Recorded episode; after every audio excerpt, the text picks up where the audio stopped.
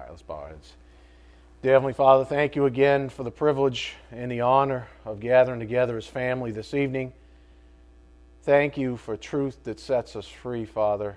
Thank you for the completed canon. Thank you for leading us in the study of it. Thank you for the Logos, the same word that you sent out of heaven incarnate, your Son, our Lord and Savior take away the sin of the world, to pay that debt, so that we might enjoy an evening like this, so that we might better understand through salvation and sanctification what grace and love actually is. And that love hung on a cross 2,000 years ago to cancel out that debt. Thank you. We ask for your blessings on this evening's message. May it be edifying for our souls. We ask this in Jesus Christ's precious name. By the power of the Spirit, we do pray. Amen. Again, the gospel salvation and sanctification, part 65. On Tuesday, we began with the Spirit reiterating some of the glue that's been holding our lessons together, as if to say, you know, here are some Lego pieces. And it's like I've been teaching now for years the manner in which he goes about presenting us with this curriculum is that he dives deep, he shows us some of the weeds, and then he pulls us out and says, Don't forget the forest for the sake of the trees. And so we've been doing a little bit of both, sort of oscillating in and out, sort of. Um, and so he's really as if to say, Here are some of the Lego pieces, the individual building blocks. Let's now put them together to create a bigger picture view for starters, up here on the board, and again, this was something that came out on Tuesday evening's lesson humility in the supernatural life.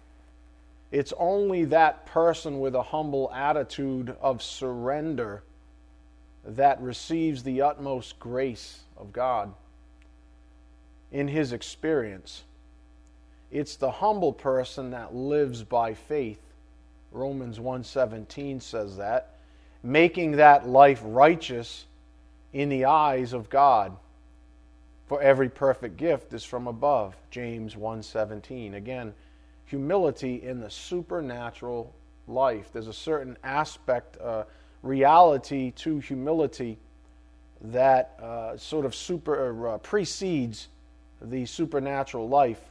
Again, it's only that person with a humble attitude of surrender. Surrender came up a few times on Tuesday that humble attitude of surrender that receives the utmost grace of God. Remember, James uh, 4 6 says, God gives grace to the humble. In his experience, since we're talking about experiential sanctification, that's where we're at. We're still, remember, in our overall working framework, we're between positional sanctification and experiential sanctification. And God the Holy Spirit's had us in between there for a while now, for weeks. And he never makes mistakes. So there are certain things that he wants us to realize fully in our souls before we go back into the weeds, even on the strict theology of experiential sanctification and so forth. So understand that that's what he's been doing. It's only that, uh, that person with a humble attitude of surrender that receives the utmost grace of God in his experience.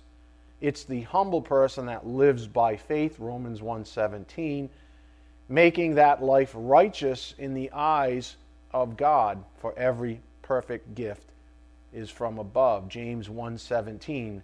And what that means is that's a reference to faith. From faith to faith, the righteous man shall live by faith. Well, we live by something that God gives us.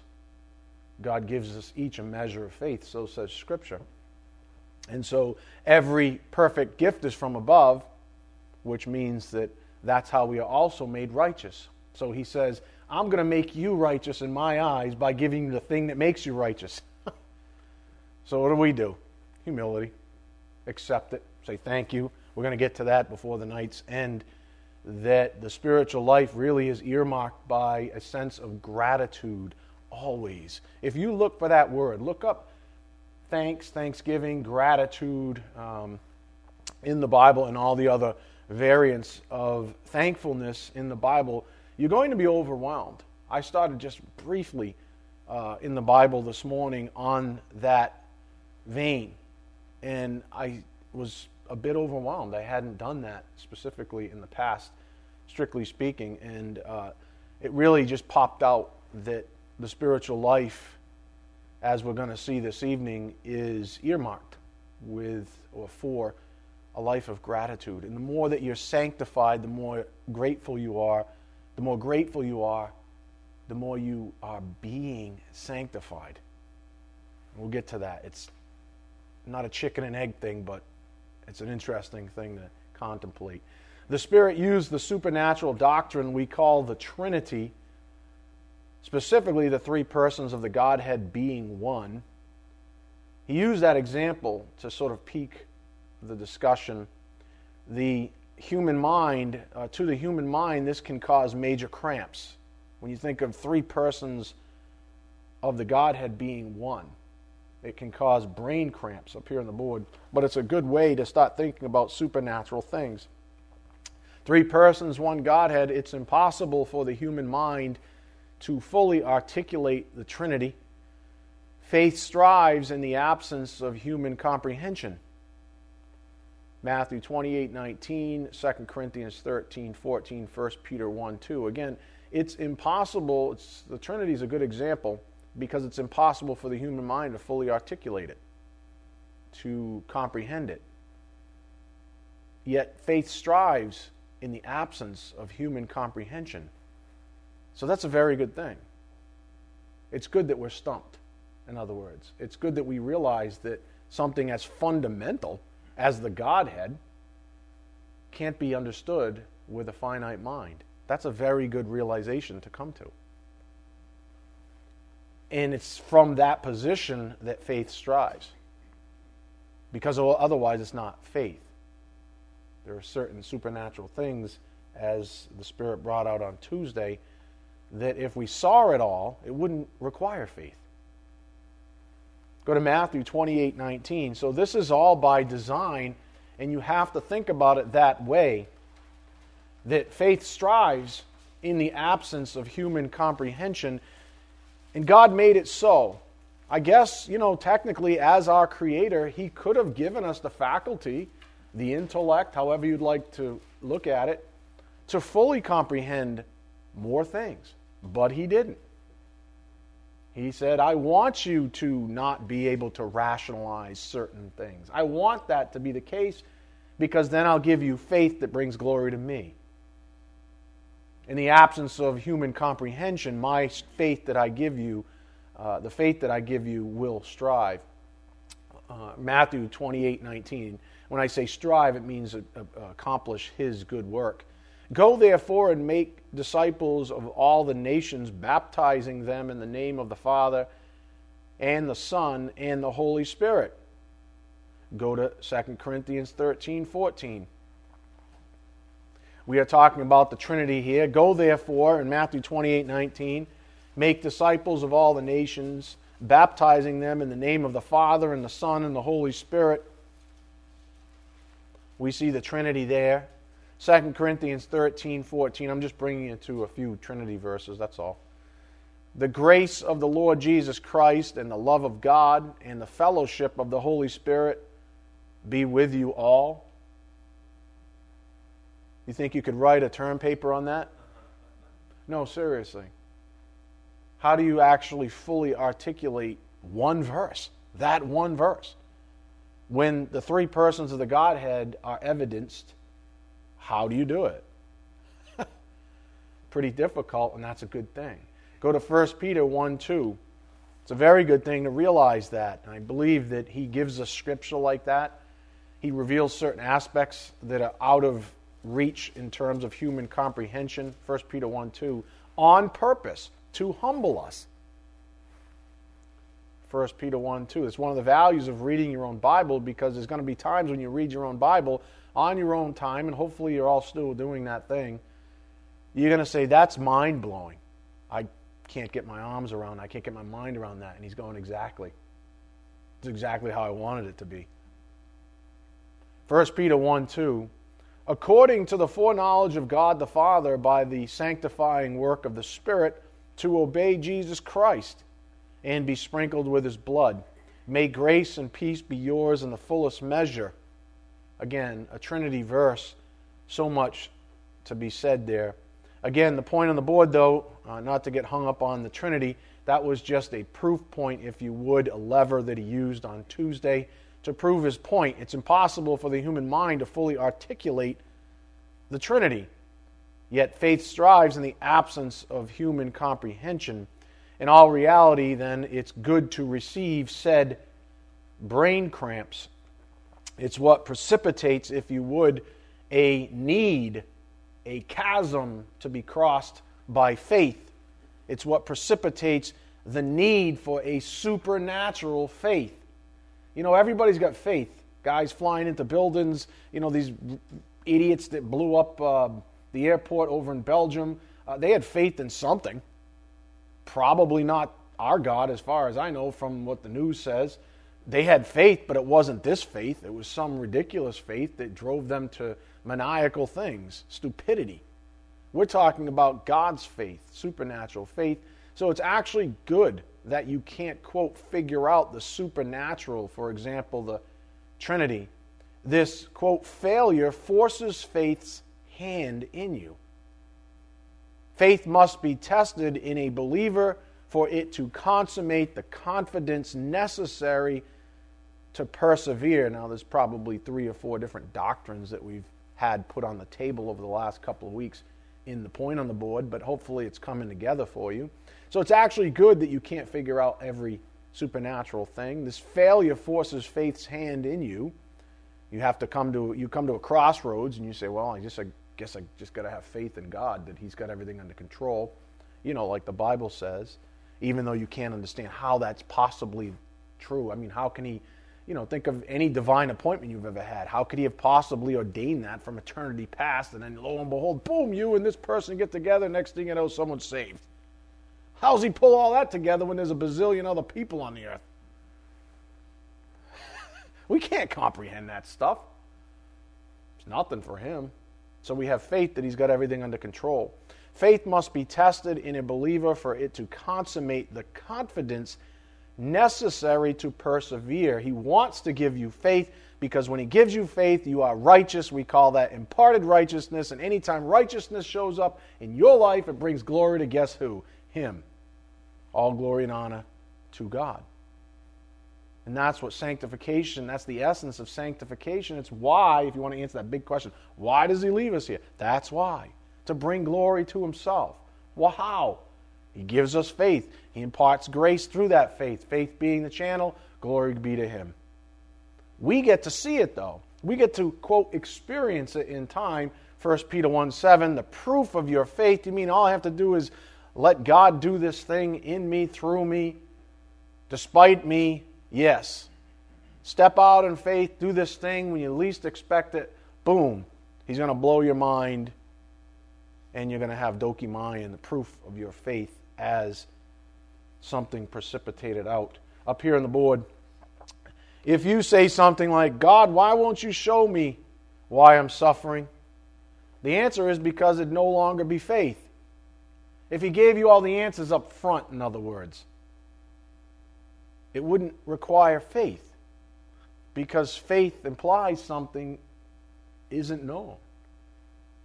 You're stepping into the unknown. You're accepting the reality of supernatural phenomenon. Things that you don't have control over.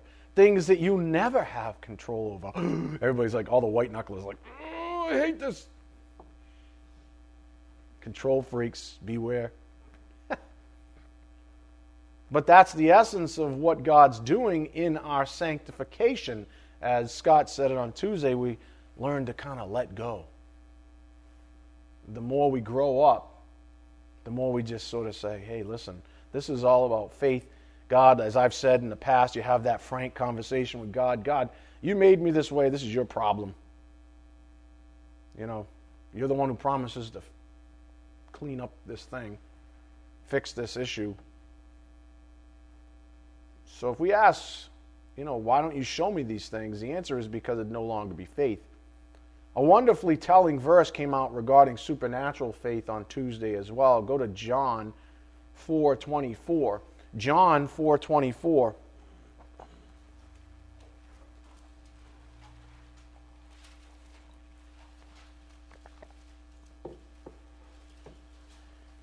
Keep your eyes on the things above. Keep your eyes on your mind's eye right now on big picture items. That's what we're doing. We're surveying. A lot of moving parts in our lessons as of late, but he wants you to keep that big picture in view. John 4:24 God is spirit and those who worship him must worship in spirit and truth. This short verse is impregnated with much of what the spirits had to say on the fullness of the Trinity being filled the fullness of Christ, the fullness of God, being filled to the fullness of God. Ephesians 3:19, Ephesians 4:13, Ephesians 5:18 we saw God the Holy Spirit, Jesus Christ, Father, the fullness of God, if you would, all in Ephesians 3, 4, and 5. In brief, we might summarize it this way John 4:24 in view. Supernatural worship, fellowship with the Father is through Christ, a la in truth. This is grace and truth. Christ is grace and truth. This is assured at salvation, but continues as the basis for sanctification. I'm thinking Romans 1:17 right now, from faith to faith. This is assured at salvation, but continues as the basis for sanctification. At salvation, a man's human spirit is made so that he can comprehend spiritually appraised things, a la in spirit. This is not possible for unregenerate man. This is precisely why trying to evangelize the intellectually arrogant unbeliever is so difficult. Their entire system of thinking and often their self esteem is tied directly to their ability to outreason or outthink their peers. But they're operating here. Supernatural is here supernatural. Natural, natural thinking, naturalistic rationalism, blah, blah, blah, blah. This is where the super intelligent like to sort of make their case, state their arguments. But we're talking about supernatural and the distinction between natural and supernatural in terms of actually executing the spiritual life is a little thing called faith. So, this is precisely why trying to evangelize the intellectually arrogant unbeliever is so difficult because everything they are, their self esteem even, is based and tied to their ability, to the intellect, to the intellect, uh, and their ability to outreason or outthink their peers. So, the danger is as follows they have natural stumbling blocks. Drives me crazy sometimes drives me bananas actually, because intelligent people are very difficult to deal with in general when it comes to supernatural things. They like science, they like math, they like tangibles. Why? Because they're smart and they are able to retain knowledge of tangibles and human concepts and scientific theories, and they're able to play this game a lot better than the next person who's not as intelligent. So they rise to the top under the auspices, if you would, of creature credit. And so they become sort of counterfeit happy. They have a, a, a rank. So natural stumbling blocks are an issue. When you're intellectually superior, it's difficult for anyone to contradict your theories even when your theories contradict the Bible. A believer will always lose the battle if they concede it can be fought inside the finite realm of human rationalism. That's why I have very few arguments. I don't deal with, quote, intelligent unbelievers. They argue, they, they just aggravate the crud out of me. No, for real. What, what do you think Jesus said? It's easier for a camel to go through the eye of a needle than to evangelize these people, this quote, successful people. Now, it's not a carte blanche thing. It's not saying we can't get a camel through once in a while. All things are possible with God. But it's really, really difficult. When you're intellectually superior, it's difficult for anyone to contradict your theories. Even when your theories contradict the Bible, a believer will always lose that battle. If they concede, it can be fought inside the finite realm of human rationalism. Intelligence, then, is a tricky thing. And I was thinking, just, just ask Satan. You have to ask yourself, he wasn't so brilliant and so superior, you have to ask yourself, would he be who he is? I'm sure his arrogance would still be there, but you get the point. Didn't help that he was smarter than everybody else around him. Oop. Intelligent people err on the side of self sanctification. They say, I don't need God. I'm doing fine. Can't you see? I'm at the top of the heap. I'm doing just fine. I don't need to be sanctified. You can keep your supernatural mumbo jumbo to yourself, and they're that rude now. Self sanctification. True faith is a surrender. There's that key word that kept coming up on Tuesday. True faith is a surrender in total recognition of our inability to be spiritual, to figure God out. The self sanctifier puts God in a box via human rationalism, then makes his choices about that perversion of God, which is really a different God. They say, let me rationalize. Before I go listening to your gospel, let me rationalize this out. And they hack off anything supernatural. And they say, I will deal from the very heights of, Nash, of, of, of natural intellect and down. I won't deal with anything above that. Well, that, that conversation has ended at that point. It has ended. Where does that leave God the Holy Spirit's conviction, convicting ministry about the gospel if it's hacked off right here? So why even broach that with a person? They don't have the humility necessary to even be evangelized, to be converted. They're still struggling. So the self sanctifier puts God in a box via human rationalism, then makes his choices about that perversion of God. He's not even talking about the same God at that point. So as the Spirit was teaching me on Tuesday, I got this vision of the flesh and the Spirit, the human spirit in view, even.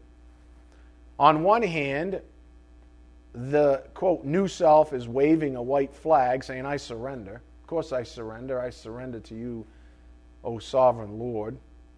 But standing in the way is my flesh so as paul intimates in romans 7 you know i don't do the things i want to do etc for example i realize that whenever i lose sight of god and this is an experiential thing and i hope you know what i mean figuratively speaking, I lose sight of God or the gospel or my position in Christ. It's really just my flesh blocking my view of God. So that frustrates my own sanctification. Until you surrender, your flesh is literally standing in the way, blocking your view of God. Surrender means living the gospel reality, enjoying the truth of our position in Christ. Now, this was the highlight of our last lessons, our last lesson, or two even. This becomes our sanctification. Now, let's say you say, wait a minute, that doesn't make any sense. But what about all the doing and all that stuff? Am I supposed to be a doer like James says in one, James 1.22, be an effectual doer? Yeah.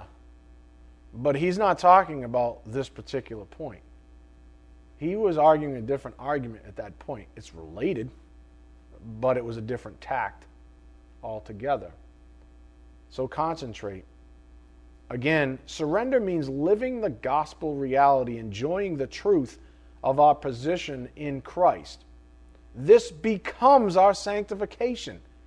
So you can take all the things you think about, you know, I got this five year plan, this 10 year plan, and so, you know, my sanctification is going to be like right here in five, and then like right here in 10. And you got all these like sort of stepping stones that you've got all, you know, because you're smart, you know, and you got all these things, and you're like, I'm going to read the Bible once a year for the first two years, and then twice a year for the next three, and then three times a year from five to ten years. By then, I'm going to be like a spiritual giant. I'm going to have so much scripture memorized. How could I not be sanctified, right? No. Meanwhile, you got somebody who is madly in love with Jesus Christ, tends to the spiritual life, takes the grace that God gives them, is growing like a weed, and is sanctified 10 times more, if we were to quantify it, you know what I mean, than the person who's on this whacked out treadmill that they built for themselves. So this becomes our sanctification. Some of you have to change your legalistic, your religious type treadmill thinking that sanctification is this, you know, grinding to do list. so, this was the highlight of Tuesday's lesson to me. And it's consistent with what the Spirit's been building up to for weeks now. I realize by now I sound like a broken record, but the Spirit's not in the habit of repeating things unless they are necessary for you. Let me see if I can state this succinctly. He's been saying this for weeks now, but it's really it's a difficult thing to teach to be totally honest with you. Because it's a it's not the human mindset to think this way. Sanctification is simplified. Sanctification is a state of being, not a series of check boxes. Being implies doing, however, the opposite is not true. Being in love, grateful, hopeful, confident, etc. These are the essence of sanctification. Compare that to Galatians 5:22 to 23, the fruit of the spirit per se. Again, focus on this. Sanctification is a state of being. You are being sanctified. You are sanctified. It's a state of being. It becomes you. You are sanctified. But it's not a series of check boxes, folks. It's not well, that was yesterday and today's today, so I'm one day more sanctified. That's not how this works, folks. Being implies doing, however, the opposite is not necessarily true. Being in love, grateful, hopeful, confident, etc., these are the essence of sanctification. And I just threw this up here. Think about the fruit of the Spirit for a, for a moment. Just look at it. There's no look, there's no particular order. It's not like, okay, today I'm going to study out phileo and agape and Philadelphia love, and then I can take the, you know, that real big one in the middle, you know, the greatest of these is love, you know, 1 Corinthians 13, 13. Got the big one out of the way. I'm this much sanctified, and there's only nine. So then the next week I'm going to study out, you know, joy. Rejoice always. Pray without ceasing. Give thanks for everything. Oh, wait a minute. Thankfulness is in there too, isn't it? Some, you know what I mean? Uh, well, that's 1 Thessalonians 5, 16, 18. Oh, man, I do that. Another good one, huh? And then you put yourself on this whacked out treadmill that does nothing but make you a, a religious moron. Brings you back to point A.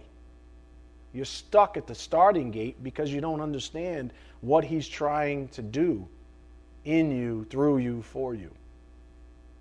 We don't bring glory to God by trying to do love or try to do goodness or do self control. We are these things, they become us. That's very different, folks. We don't do the fruit of the Spirit. These things describe the estate of sanctified man. A little bit more on sanctification simplified. If the Holy Spirit is the host of the spiritual life. I think, of, I think that's a true way to think about it. Who's your host? Who's leading you around? Who's on, you know, who do you, you know, who's got his arm out like this and you kind of hook, you're in? Who's your host for the evening? It's God the Holy Spirit. So if he's the host of the spiritual life, being transcendent, that's that Greek word huperbalo we've seen, then his fruit in believers must also be transcendent, above natural, supernatural. Then his fruit in believers must also be transcendent. We don't then do spiritual things, we are them. Our deeds are merely the evidence. Now, there are arguments. That's what James is talking about, particularly in James 2. There are arguments. John talks about it, Jesus talked about it. You shall know them by the for all the things we talked about in the first 20 hours of this series.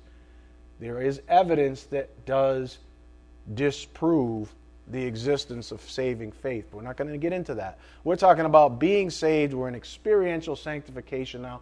What does that mean? Well, if God the Holy Spirit is a spirit, supernatural, we have a human spirit that's supernaturally equipped for spiritually appraised things. Then the fruit that we bear in His name is also going to be supernatural is also going to be transcendent. We don't do spiritual things, we are them. Our deeds are merely the evidence. For example, think of it this way we don't do thankfulness, do we? I mean, how do you do thankfulness? You express it somehow, but you don't do thankfulness. As the Spirit pointed out on Tuesday, being full of the Spirit means being ever thankful though. Go to Colossians 3:15. Yet there it is in scripture that says we ought to be ever thankful. We ought to be thankful. What he's doing is bringing together the obvious that to be sanctified means to be thankful. These things become your sanctification. You're not on a treadmill, in other words. This is what it means to be full of the Spirit. It means to be thankful, always, to be ever thankful. Why? Because He's going to bring into remembrance the things that really matter, you know, starting with that. And as long as, and whenever that is brought into view in a believer's life, not an unbeliever's life, not a professing believer's life, a believer's life, there's going to be a response in the soul, encouraged by the Spirit, enlightened, if you would, by the human spirit, to be ever thankful. Colossians 3:15 Let the peace of Christ rule in your hearts to which indeed you were called in one body and what be thankful be it doesn't say do thankful be thankful let the word of Christ richly dwell within you. We've seen the parallels to the filling of the Spirit already multiple times. With all wisdom, teaching and admonishing one another with psalms and hymns and spiritual songs, singing with thankfulness in your hearts to God. Whatever you do in word or deed, deed, do all in the name of the Lord Jesus, giving thanks through him to God the Father. Notice how Paul first makes the most intimate statement first in verse 15. He says, be thankful. Because that's what it means to be sanctified. These things become your sanctification. Be thankful. That's the key to the following two verses. Verse 16, with thankfulness. Verse 17, giving thanks. The transcendent fruit is that which exists in the heart. Verse 15, let the peace of Christ rule in your hearts, to which indeed you were called in one body, and be thankful. We've seen it many times lately in 1 Thessalonians 5 16 to 18 that gratitude for all that the Lord God has accomplished for us at the cross is at the epicenter of the spiritual life. In other words, we should never, that's why I use that term, living the gospel reality. We should never lose sight of that. That's life for us. Think about that. That's life. for us. If it wasn't for that, none of it, we wouldn't even be having this discussion. You wouldn't understand spiritually praised things. That's life to us. That's the epicenter for us. Him and his cross, Jesus Christ, his person and his work. That's why we have communion once a month. To remember the person and the work of Jesus Christ. Why? Because he is the epicenter of our lives. And whenever we relate to him directly, whenever we stop with our ridiculous, hectic lives, stop and face him face to face. I mean, come on. Don't you just want to love him? Isn't that what this is all about? When you stop and face him and say, Oh my word, why am I a miserable crank? Seriously, why am I a miserable crank? Oh, I got up on the wrong side of the bed. Just write it somewhere in a diary and shut up. Seriously, right? Get it out of your system and shut up. And then go back to Jesus and say, Jesus, I'm sorry. I'm, I'm, an, I'm an idiot. I got everything to be thankful for. Seriously, I've got everything to be thankful for. That gratitude, that thankfulness, that's what I was alluding to earlier. If you read the Bible, just read the New Testament, just go with it, and look for gratitude. Or if you've got a nice little Bible app, look up the word thankfulness or giving thanks or gratitude or thanksgiving or uh, you know gratefulness these kinds of things you might be shocked how often it shows up and how central that one thing and you don't do gratitude you are it you don't do thankfulness you are thankful that is your sanctification do you get it your sanctification is not running out and doing things. You will do them, but that's like inconsequential. Your sanctification is actually living a life that you're grateful for now, that five years ago you were an ungrateful brat. And before you were saved, you were a jackass, still in your sin, trying to self sanctify yourself. Think about that. Your sanctification is what you're going to experience ultimately forever and ever in heaven, and all you're ever going to want to do is fall down and worship Him. Amen? Yeah, that's your sanctification. That's where He's taking you. It's not about doing this and walking the old lady across the street. You might do that.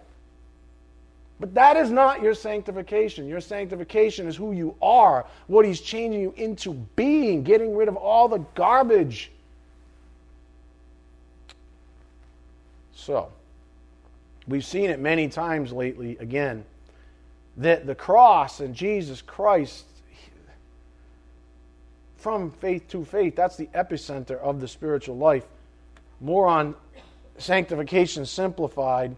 If we are to understand true sanctification, we must understand that it cannot be achieved in the absence of a grateful heart. That's the part that is something we all have to reconcile. Um, when we think about uh, even the unsaved, look, salvation, sanctification, um, they're all the same thread as far as God sees it. But if you don't have a grateful heart, I'm telling you, folks, something's missing. I'm not saying, you know, we all, you know, we can all be little bratty little jackasses. I'm not talking about that. I'm talking about when you literally stop being a little brat and you stop throwing your little tantrum. And you stop and you're facing Jesus Christ. If you don't weep in gratitude, I don't mean outwardly even, I mean just being overwhelmed by what he did for you only on the cross, nothing else in view, you, my friend, have a problem. That was the first 20 hours. You see, gratitude begins at salvation. If gratitude is your sanctification, not only but a key element of it, you're not grateful. You might have a problem. So, if we are to understand true sanctification, we must understand that it cannot be achieved in the absence of a grateful heart. The cross is the mainstay of a believer's gratitude. And that's just the way it is, folks. So says the Bible. A saved person is a grateful person. A grateful person is a lot of things obedient, among many things. But I don't want to digress. For example, as the Spirit has pointed out, we have been predestined to suffer. Hardly the reason for gratitude by human rationalism, right? I mean, how many thinkers, how many natural thinkers are going to say, you know, you should be grateful that you're suffering? Not many. However, as the Spirit added on Tuesday, sanctification is purifying our motivations. Testing by fire burns off impurities. Go to 1 Peter 1 6. So, what he's doing then is, and we'll run with this analogy for a little bit here because it is prevalent in the New Testament, especially the assayer's terms. What he's doing when he's sanctifying you is he's purifying you. He's burning off the slag, let's call it that way. Testing by fire burns off impurities. 1 Peter 1 6, in this you greatly rejoice, even though now for a little while, if necessary, you have been distressed by various trials so that the proof of your faith is dokimaion, being more precious than gold, which is perishable, even though tested by fire, all assayers' terms, may be found to result in praise and glory and honor at the revelation of Jesus Christ. In other words, when he burns off all the slag, what's left is a grateful heart, is a fully sanctified heart. That's not going to happen all in time. But ultimately, we're going to be like pure gold. No more impurities. But that's what remains when he burns off the slag, when he purifies you. And though you have not seen him, you love him, and though you do not see him now, but believe in him, you greatly rejoice with joy inexpressible and full of glory, obtaining as the outcome of your faith the deliverance of your souls the salvation, the deliverance of your souls. Peter is directly speaking about sanctification here. He's saying that in order to enjoy the benefits of being sanctified, it is God's good intention to burn off the impurities in you. The remnants or vestiges of sin, so to speak, or at least their control over you which really is an issue of not trying to dress up the piggy. That's not what's going on here. But rather change your perspective about its place in your life. What is sin to you? Paul says it. Why would we live in sin if we've already been free from it? May it never be. Why would we live in that thing? But we do. So God's got to get rid of that stuff. Why do we go back to the, to the mire? Why do we do that? And then why, when we grow up in Christ, why, when we're more and more progressively sanctified, do we do less of that? Because He's burned off more of those impurities. You're closer to pure gold than you were before. And your heart's changed.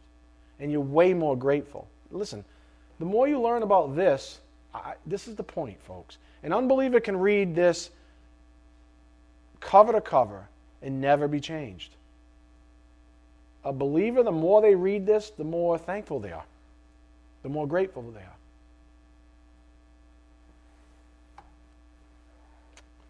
For some of us who think we have a cup full of goodness to our account, God may peek into that cup, light a match, and burn it all to ashes. But that's what purification, this is gold being purified, by the way. I just wanted you to understand a little bit more about the language being used, since they are what we call assayers' terms. Assayers are like metallurgists that purify uh, metals, work with alloys even. But we're talking about purifying something, and gold is in view. But it technically could be any uh, metal, precious metal from ore. But that's what it looks like. And you see the top layer, this ugly stuff right here that's not really gold. That's called slag. Okay? The, so there's a reason why the Bible consistently uses assayers terminology like dokimaion in 1 Peter 1 7, and phrases like gold refined by fire, or dokimazo, remember that from 2 Corinthians 13 5. Test yourselves, examine yourselves, test yourselves with peirazo. Remember that in uh, 2 Corinthians 13 5. It's because the imagery is useful. Your filth is like slag in assays terms. I just took this from Wikipedia. Slag is the glass like byproduct left over after a desired metal has been separated, i.e., smelted, from its raw ore. That's how they purify the metal. You know, this, you know, gold doesn't just come out of the ground as like this 24 karat gold nugget. It's not like the movies, right? It's really just a painted stone, right? Doesn't come out like that. It's all like striated and the ore's got, you know, it's not pure. So you have to smelt it, you have to heat it up, and what's left over is slag. To put this into perspective, right now you have a cup full of ore, and God, by sanctifying you, is putting your faith to the test, putting you to the test by fire, and is purifying you by burning off the slag. in heaven will be like a purified ingot of gold. But we're not there yet. But that's the picture of ultimate sanctification pure gold. We're going to be purified. No more slag to be burned off. My wife Tammy sent me a poem from a book she's been reading about King David that speaks to this cup filling exercise. It's called Treasures from Ivory Palaces by Martha Snell Nicholson. I just want to read it to you. One by one, he took them from me, all the things I valued most, until I was empty handed. Every glittering toy was lost. And I walk earth's highways grieving in my rags and poverty, till I heard his voice inviting Lift those empty hands to me. So I held my hands toward heaven, and he filled them with a store of his own transcendent riches till they could contain no more. And at last I comprehended with my stupid mind and dull that God could not pour his riches into hands already full.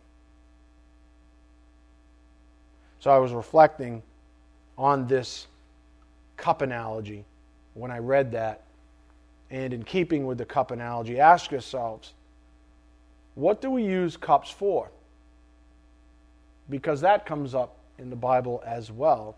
What do we use cups for? I mean, well, most of us use them to drink from, right?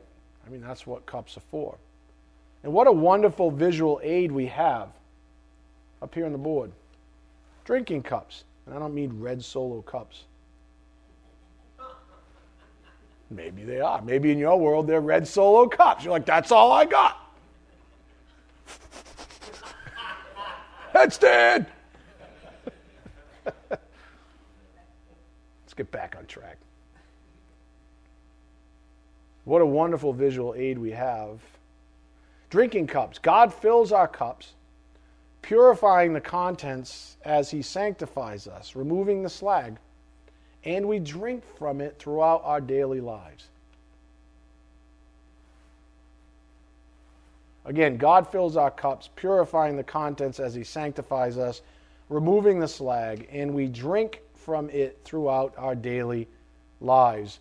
Mark 10, 38 to 39, John 18, 11, 1 Corinthians 10, 21. Let's quickly look at a few passages where this analogy arises. I'm not going to spend any real time on it, but I want you to understand that this cup drinking analogy is also in the Bible. And you should understand how it relates to sanctification. That we all have a cup to drink. Now, in context, it'll make more sense. Look at Mark 10 38. Mark 10 38.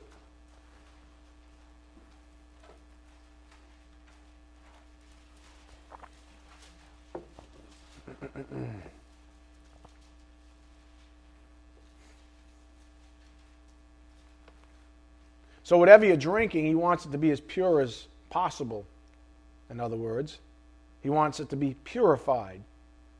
Mark 10:38 But Jesus said to them, "You do not know what you are asking. Are you able to drink the cup that I drink?" Remember this was the um, sons of Zebedee scene, remember that? Or to be baptized with the baptism with which I am baptized? They said to him, "We are able." And Jesus said to them, "The cup that I drink, you shall drink, and you shall be baptized with the baptism with which I am baptized.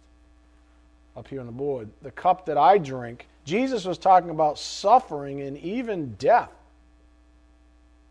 No one has ever been sanctified to the degree he was, which means that suffering is a definite part of sanctification.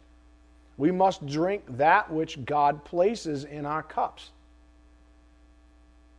And today, He might fill your cup up with suffering. And a humble person, a sanctified person, is a continuously what? Grateful person. You might go like this Uh oh, that's going to hurt. But thank you. Thank you for the opportunity. Because every time I've drank from the cup that you've given me, not the cup of demons, the cup that you've given me, I've grown. For as long as I didn't spit it out, for as long as I persevered, for as long as I kept the faith, ran the course by the rules, as long as I did those things, I always grew. We must drink that which God places in our cups. In the garden in Gethsemane, when Peter tried to stop the Romans from seizing Jesus, Jesus, knowing he was about to suffer horribly, drank from that cup. Go to John 18:11. John 18:11. You may have that insight not that way, but you may have that insight that you're headed for something really painful. And nobody else in the world needs to know about it. It's not necessary. I know there are a lot of people that just because they're comfortable enough have intimated to me that they're going through a lot of big things in their life right now. And nobody else knows about it. You know, even the things that he's doing in my life, these changes in the ministry, they're all wonderful. But you know what? That takes an adjustment for a guy like me. I was telling DJ earlier, for the last seven years, more plus, way more than that now, but I'm talking about just the ministry proper that started in 08. For since then, it's been it's always push, push forward and push forward, and everybody's you know like ah, you know bunch of screaming, whining sheep, you know, however sheep do when you hit them or whatever, right? And it's always been this like, just right? And then he's saying, all right, now I want you to come back a little bit. I'm like, wait a minute, that's like not even my wheelhouse. That's not my zone. It's been an adjustment, folks. It's hard. You know, like that thing. It's not always, you know, what you think. And all I'm saying is that there are a lot of people in here that, and I'm assuming everybody's going, that are going through things that are heavy, that are part of sanctification. A lot of people are realizing, oddly enough, that they they were wrong about their own sanctification. They were wrong about a lot of things in their own life. And they've, thank God, in humility, stuck it out and said, oh, well, I'm smart, but I'm stupid. I'm educated, but I'm an idiot. Right? Join the crowd. You know. And that's okay. That's part of drinking the cup. It's part of burning off. You know, fire's hot, fire burns. Being purified hurts.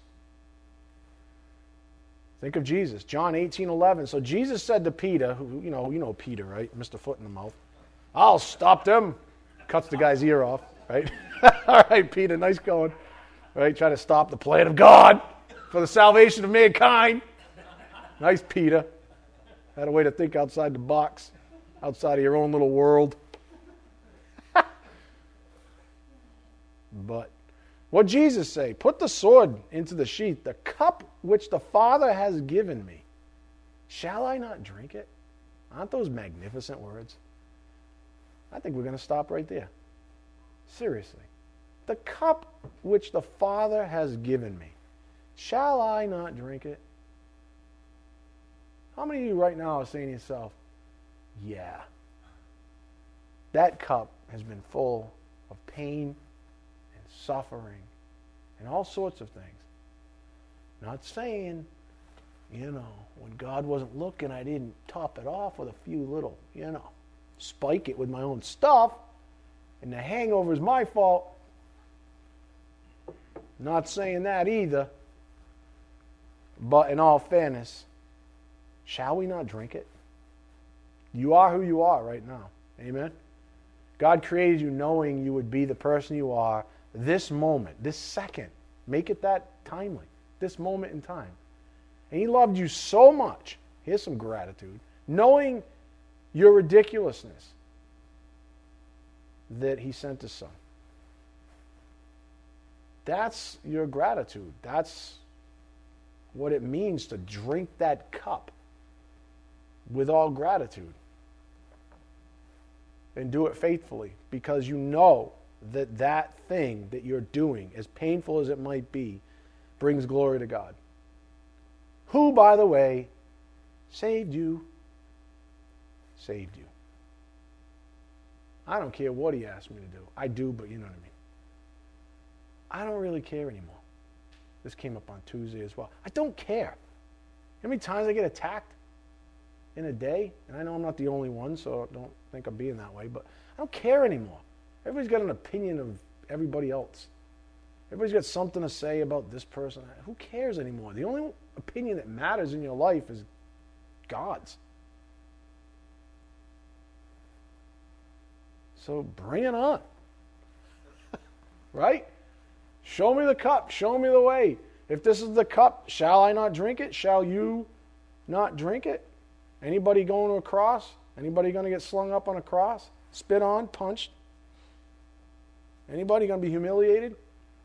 Anybody perfect and going to get humiliated? No, that disqualifies from anything near the cross, which only heightens our level of what? Gratitude. And if you have that gratitude, as we started off this evening, if you have that gratitude, folks, listen to my voice. That is your sanctification. That is it. Living a life of gratitude, being thankful. That is your sanctification. Because that's going to be what it is forever and ever in heaven. And we're going to love being able to express that gratitude to Him for all of eternity. Amen? Let's bow our heads. Dear Heavenly Father, thank you for the privilege of studying your word here this evening. We ask your blessings as we take what we've learned out to a lost and dying world, Father, that needs it so desperately. We ask these things in Jesus Christ's precious name. By the power of the Spirit, we do pray. Amen. Thank you.